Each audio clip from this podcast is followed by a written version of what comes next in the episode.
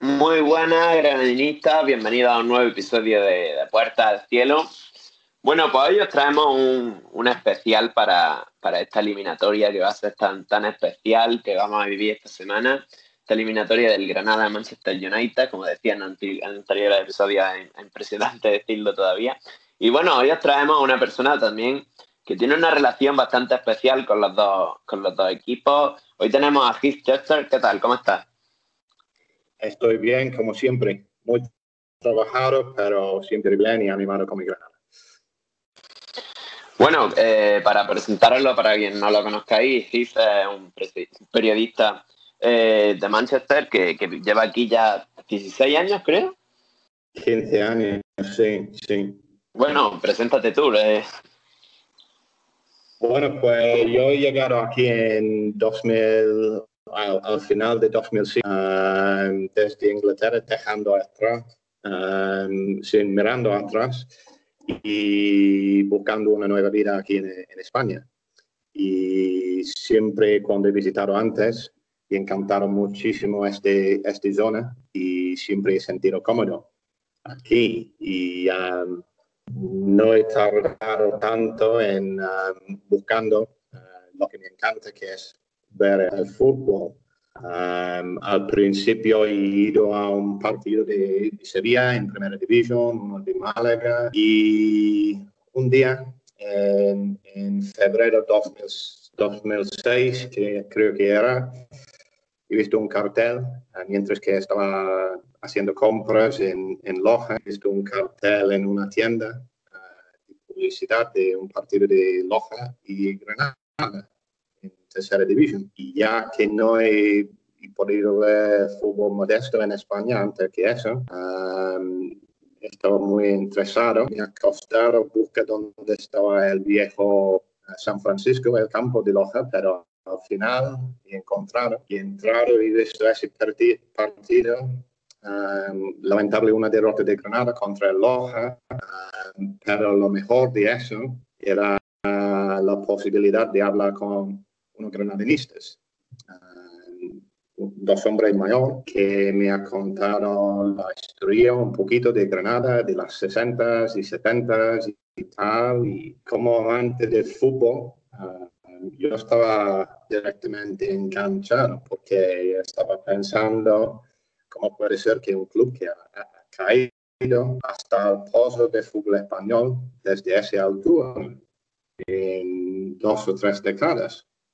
Y, después de este partido he podido visitar Nueva Los Carmenes por la primera vez y poquito a poco o más enganchado con el Granada ah, y sobre todo con la gente que he podido conocer. Ah, viviendo todos los momentos malos y cuando el club estaba a borde de, de ser desaparecido, ah, con las ayudas y los problemas económicos, Um, pero todavía con la gente animando su equipo. La suerte que he tenido es como, como extranjero, eligiendo un equipo, esto como mi equipo español, que es Granada, no pude imaginar desde 2005 uh, la aventura que, que, he podido disfrutar consiguiendo los ascensos hasta primera división. Ah, después, cuando estaba Javier Lufetti como jefe de prensa, consiguiendo un trabajo dentro del club con la gestión de los contenidos y las redes sociales y tal en inglés. Y eso fue una experiencia maravillosa. y desde después que he tenido que, trabajar en otras cosas como freelance y periodista, en los últimos años volviendo a Primera División y consiguiendo lo, imposible, uh, que era llegar a Europa. Y por supuesto, siendo de, Manchester y originalmente de, Manchester United, uh, nunca pude imaginar el Granada tocando un partido competitivo contra Manchester United, fuera de, FIFA o Football que es la única vez que he tocado. Y pensando, imagínate si eso era real. Uh, ya lo tenemos. Y es increíble. Y todavía estoy pensando, ¿es, ¿es esto real o no? bueno, yo eh, te quería preguntar por, por este, este partido que vamos a jugar. Tú que eres más seguidor de, de ambos equipos, ¿cuáles crees que van a ser las claves del Granada para eh, tener una posibilidad para, para ganar el Manchester? Que, ¿cuál, ¿Dónde puede estar la clave para que el Granada puede, pueda ganarle esta eliminatoria al Manchester United? Bueno, obviamente es un partido que van a ser muy complicado um, y tiene que ser a su absolutamente absoluto mejor el, Granada en los dos partidos. Um, por supuesto, si, jugamos como, como el otro día contra el Villarreal, vamos a tener problemas. Um, pero también depende qué versión de Manchester United que tocamos, porque Manchester United no ha sido muy fino. Um, el problema con el United este año, un ejemplo es eh, en febrero ha ganado 9-0 contra Southampton. Lo, le, les hizo todo perfecto durante el partido. Casi cada remate han entrado a la portería. Pero en, en, en las semanas después, aparte del de partido en Europa contra el Real Sociedad ha sido malísima, ha sufrido uh, a la hora de meter goles. Uh, entonces, si, si, estamos rígidos y sólidos, um, si no encajamos goles en Nueva Los Cármenes en la ida, yo creo que el Granada tiene posibilidades. Um, en Inglaterra, muchos de los aficionados de United están dando por hecho que van, van a ganar contra el Granada. Y como he dicho a, varios amigos míos que son periodistas ahí en Manchester, que eh, es más complicado que tú pareces. Porque si, si este Granada juega dentro de sus posibilidades, como han hecho este año y el año pasado, van a causar muchos problemas al, Manchester United. Um, lo que más me preocupa um, del Granada si, si si les dan tanto espacio eh, al United, porque esto es donde puede hacer daño, pero al revés, yo creo que el Granada puede aprovechar muchísimo de, faltas al borde de área, con balón parado, de, los saques de esquina, uh, los tiros libres. hay futbolistas como Juan Picasa, si, me, si me identifica ese futbolista que es un lateral fantástico, pero es un futbolista que siempre cuando está recuperando la pelota se va al suelo muchísimo.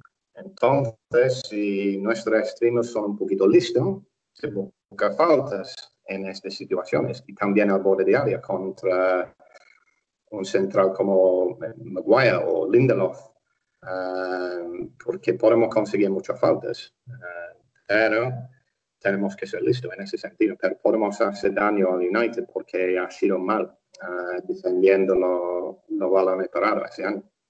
Pues Chester, como dice, eh, a mí me llama eh, la atención lo que, lo que estás comentando, que Manchester está dando ya la eliminatoria por, por hecho, cuando el Granada ya la, la, misma UEFA habla como equipo revelación de la, de la Europa League. Y es verdad que esto puede ser un hándicap que juegue a favor nuestra, el hecho de que el Granada llegue como tapado, como equipo más modesto, y, saque sus credenciales, porque ya contra el Nápoles fue una eliminatoria que, dio el campanazo.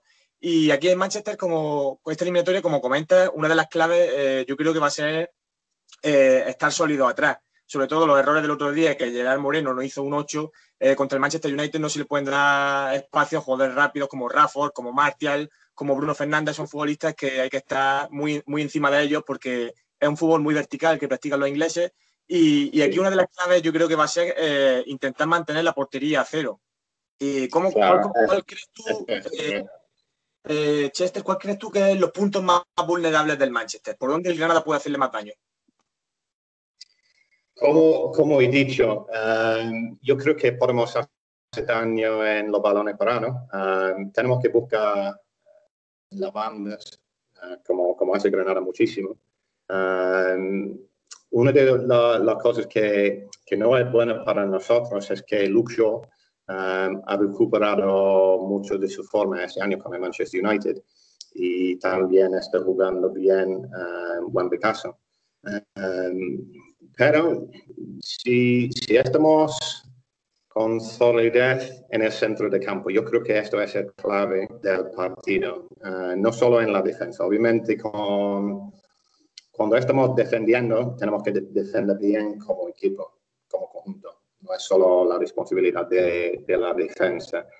Y si tenemos, si, si hacemos un colandero como contra el, el Villarreal, uh, en el centro del campo, como la defensa, esto es donde vamos a sufrir porque Manchester United puede explotar bien el espacio. Ah, entonces tenemos que evitar eso. Pero si repetimos eh, el partido, el rendimiento que hemos tenido contra el Nápoles,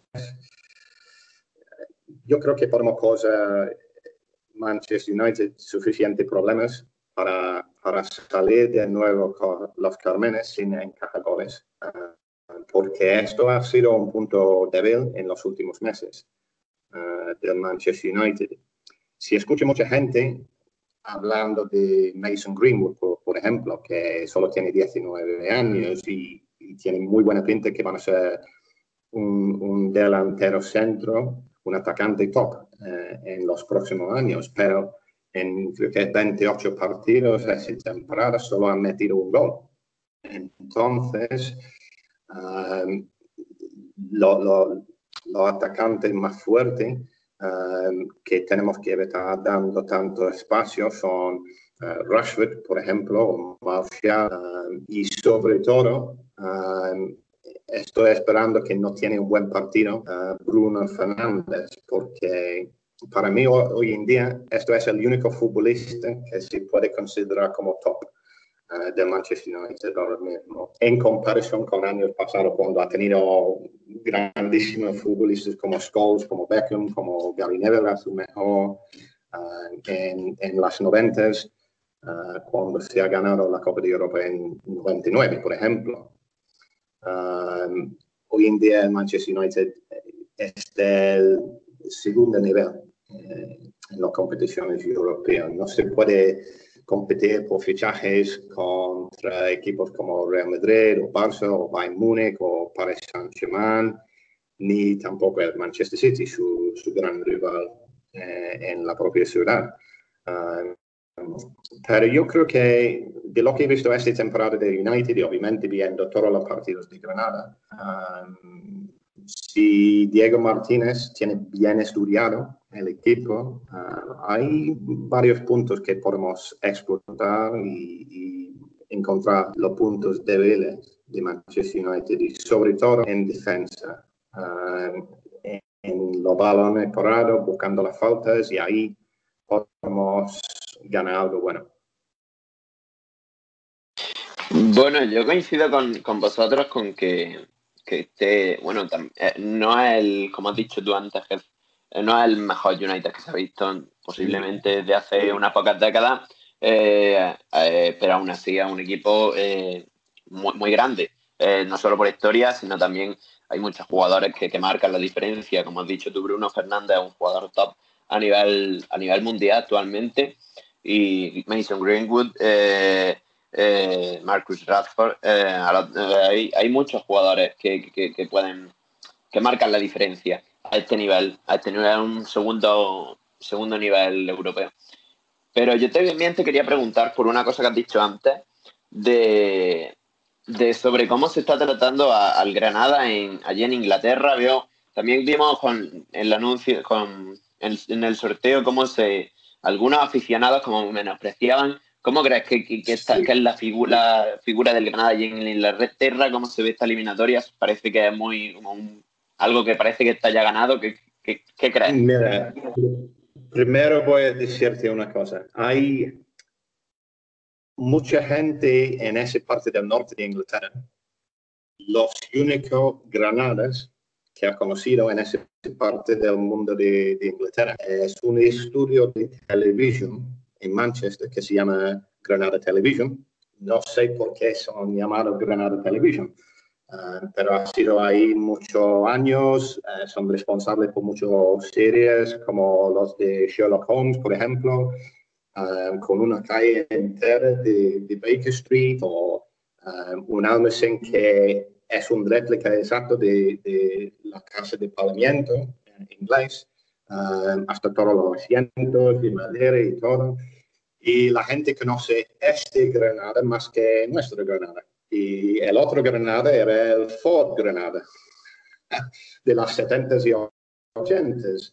Um, mucha de la gente no conoce tanto sobre el Granada Club de Fútbol. Um, aparte de amigos míos que son periodistas, que obviamente hablamos mucho de, de fútbol inglés, de fútbol español, um, está mejorando uh, el conocimiento uh, que tiene Granada y sobre todo ese año, uh, debutando en Europa. Um, y lo que a mí me encanta es el prestigio que está ganando el club en Europa. Y, y, más gente y más equipos tomando en serio Granada Club de Fútbol. Y puede tener buenas repercusiones también en, los Estados Unidos, en Inglaterra y otros lados del mundo, porque cada día estoy hablando con gente que me está preguntando sobre mis propios enlaces con el club uh, antes y, y mis experiencias con el club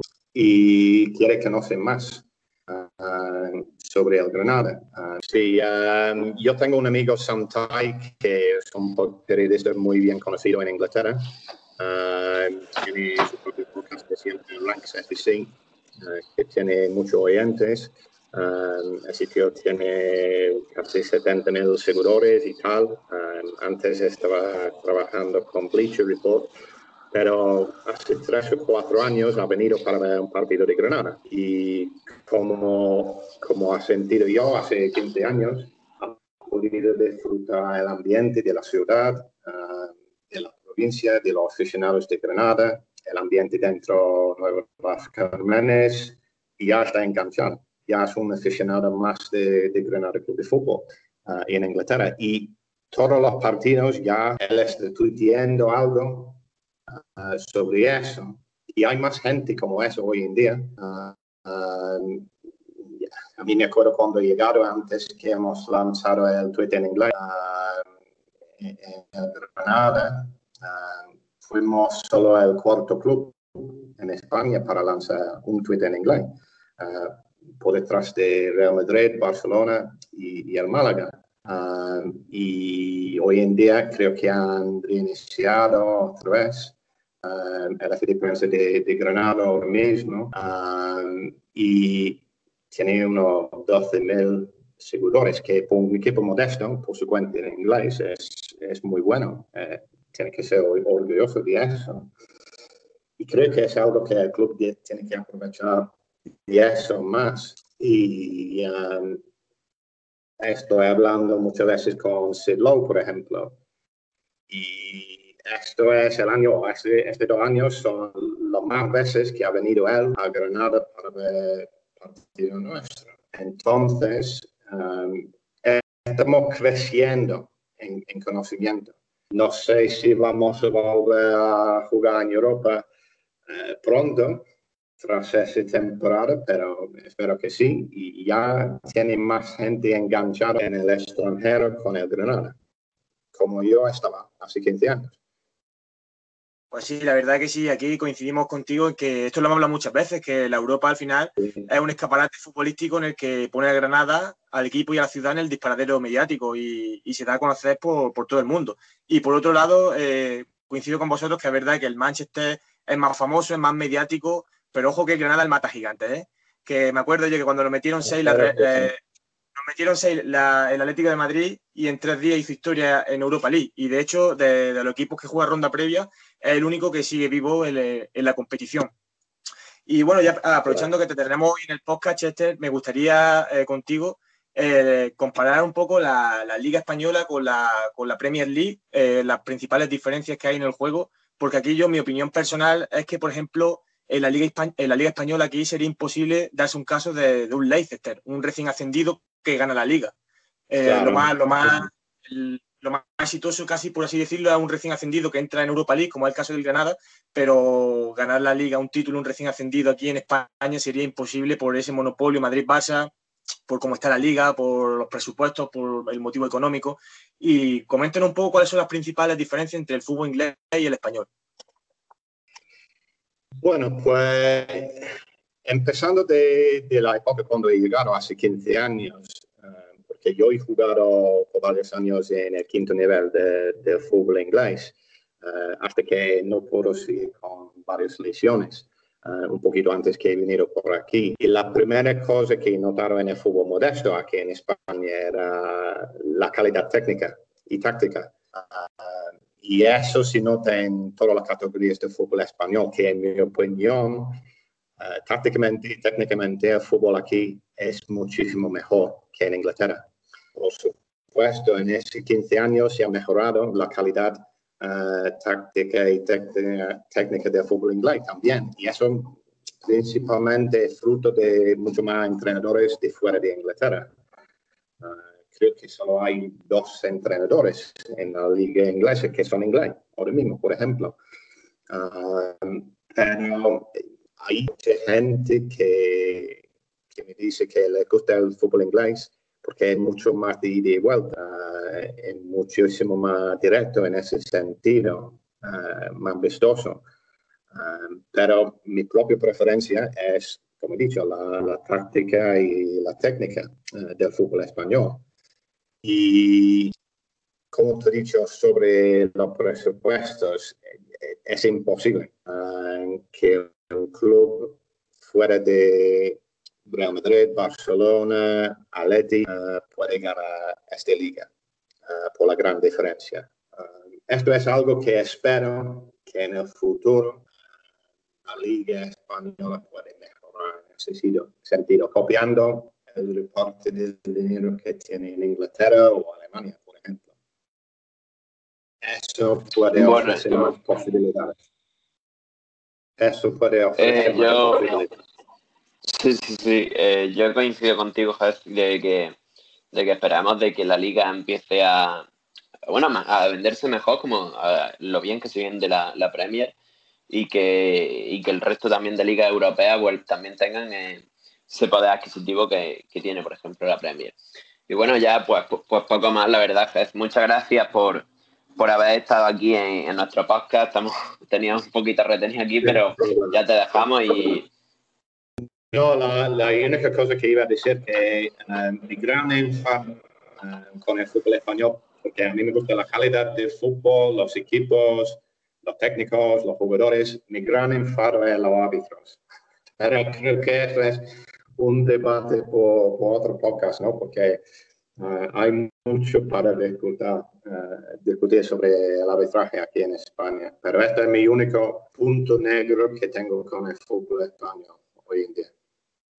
Sí, sí, incluso eh, parece una tontería, pero el hecho de, por ejemplo, que luego eh, los equipos de la Liga Española se van a competiciones europeas como son la Champions y la UEFA, y muchos equipos se quedan sorprendidos por, porque los árbitros dejan jugar el juego y al final eh, aquí gana el fútbol. Cuando un partido de fútbol está lleno por las simulaciones, por el, por el mentir, por el simular, al final pierde calidad el fútbol, los espectadores, y parece una tontería, pero aquí los árbitros se tienen que poner las pilas eh, modificar el reglamento y sobre todo que gane el espectáculo. No puede ser un partido que se, se pare 10 minutos por, por, revisar el bar o porque un árbitro no dé continuidad a una, a una, acción, los simulacros.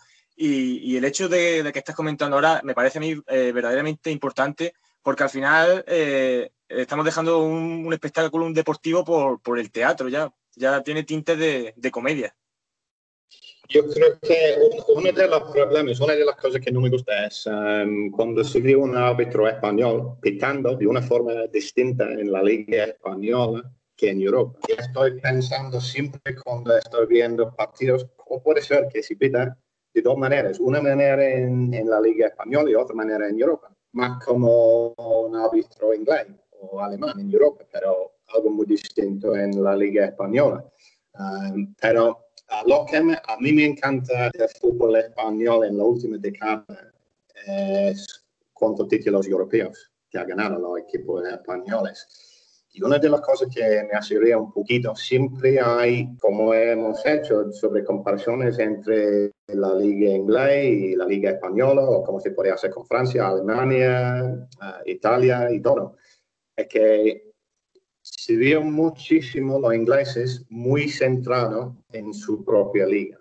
Y a veces es como nada más que el Premier League si existe y obviamente eso es un éxito del propio Premier League para, para meterse tan fuerte en sus seguidores en, su propia liga. Um, pero he visto muchos debates recientemente diciendo, muchos ingleses, ya se acabó la época de éxito de, de los equipos españoles.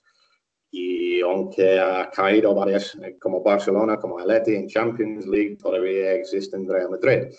Y en Europa League hay, hay nosotros cruzando los dedos, Granada, que puede sorprender al Manchester United. Hay también Villarreal, que es un equipo que juega muy bien y es un equipo muy fuerte que, que puede ganar Europa League también. Entonces, um, estoy esperando que si por lo menos, si no puede ganar Granada, que gana algún equipo español Europa League y también que gane Real Madrid Champions League para acabar con esa conversación con los ingleses, para que podemos decir, espérate, que todavía estamos a la altura con el fútbol español. Ah, y como he dicho, porque a mí me encanta el fútbol español más que el fútbol inglés. Pues sí, Chester, y para, para finalizar, sobre todo, darte las gracias de, por poder tener hoy un periodista inglés, sobre todo que te has criado en Manchester, esas dos, esas dos versiones, y nos parece un, un, podcast bastante completo escuchar tu versión porque te has criado en Manchester, has crecido en Inglaterra, pero tu equipo es el Granada y tú quieres que gane el Granada. Y esta semana va a ser muy especial para los granadinos, eh, el partido más importante y más especial para, para, la historia del Granada, que sabemos y creemos, confiamos en Diego Martínez, que va a competir, que este equipo nunca se rinde, que somos el mata gigante, el equipo de eterna lucha y que todo es posible en Granada, que, que Torres Malta han caído. Y por otra parte, pues, a eh. nuestros oyentes, a nuestra gente, darle las gracias por estar ahí al pie del cañón, por seguirnos, eh, agradecimientos de corazón de estar ahí todas las semanas con nosotros, que es nuestro motor. Y para finalizar, pues esperemos que, haya estado a gusto, Chester, y si quieres decir unas palabras. Sí, simplemente que, quiero que gane Granada. Es una cosa que muchos de mis amigos el sorteo me han preguntado qué equipo quiere que, que gane. Y yo he dicho, es un poquito complicado porque siempre he sido de Manchester United desde nacimiento. Eh, pero obviamente estás llegando aquí en España y por la aventura que he podido disfrutar con el Granada es algo completamente diferente eh, dentro y fuera del, club y por eso quiero que gane el Granada. Y también nunca sabemos cuándo podemos disfrutar eso otra vez. Entonces yo quiero que lleguemos hasta el final, el Granada. Mucha gente se, se parece, eso es un reto imposible, pero nunca se sabe. Estas son tres palabras que me encantan en español, nunca se sabe. Y con el Granada, es más alto que, que, que, nada, porque nunca se puede saber lo que van a pasar con Granada. Y es mi gran esperanza que podamos seguir disfrutando de Europa League ese año, más lejos de Manchester United y, el próximo contra Roma. Eso sería magnífico. Nos quedamos con eso, Jeff. Muchas gracias y como siempre agradecer a, a nuestros oyentes y nos vemos la semana que viene. Hasta luego.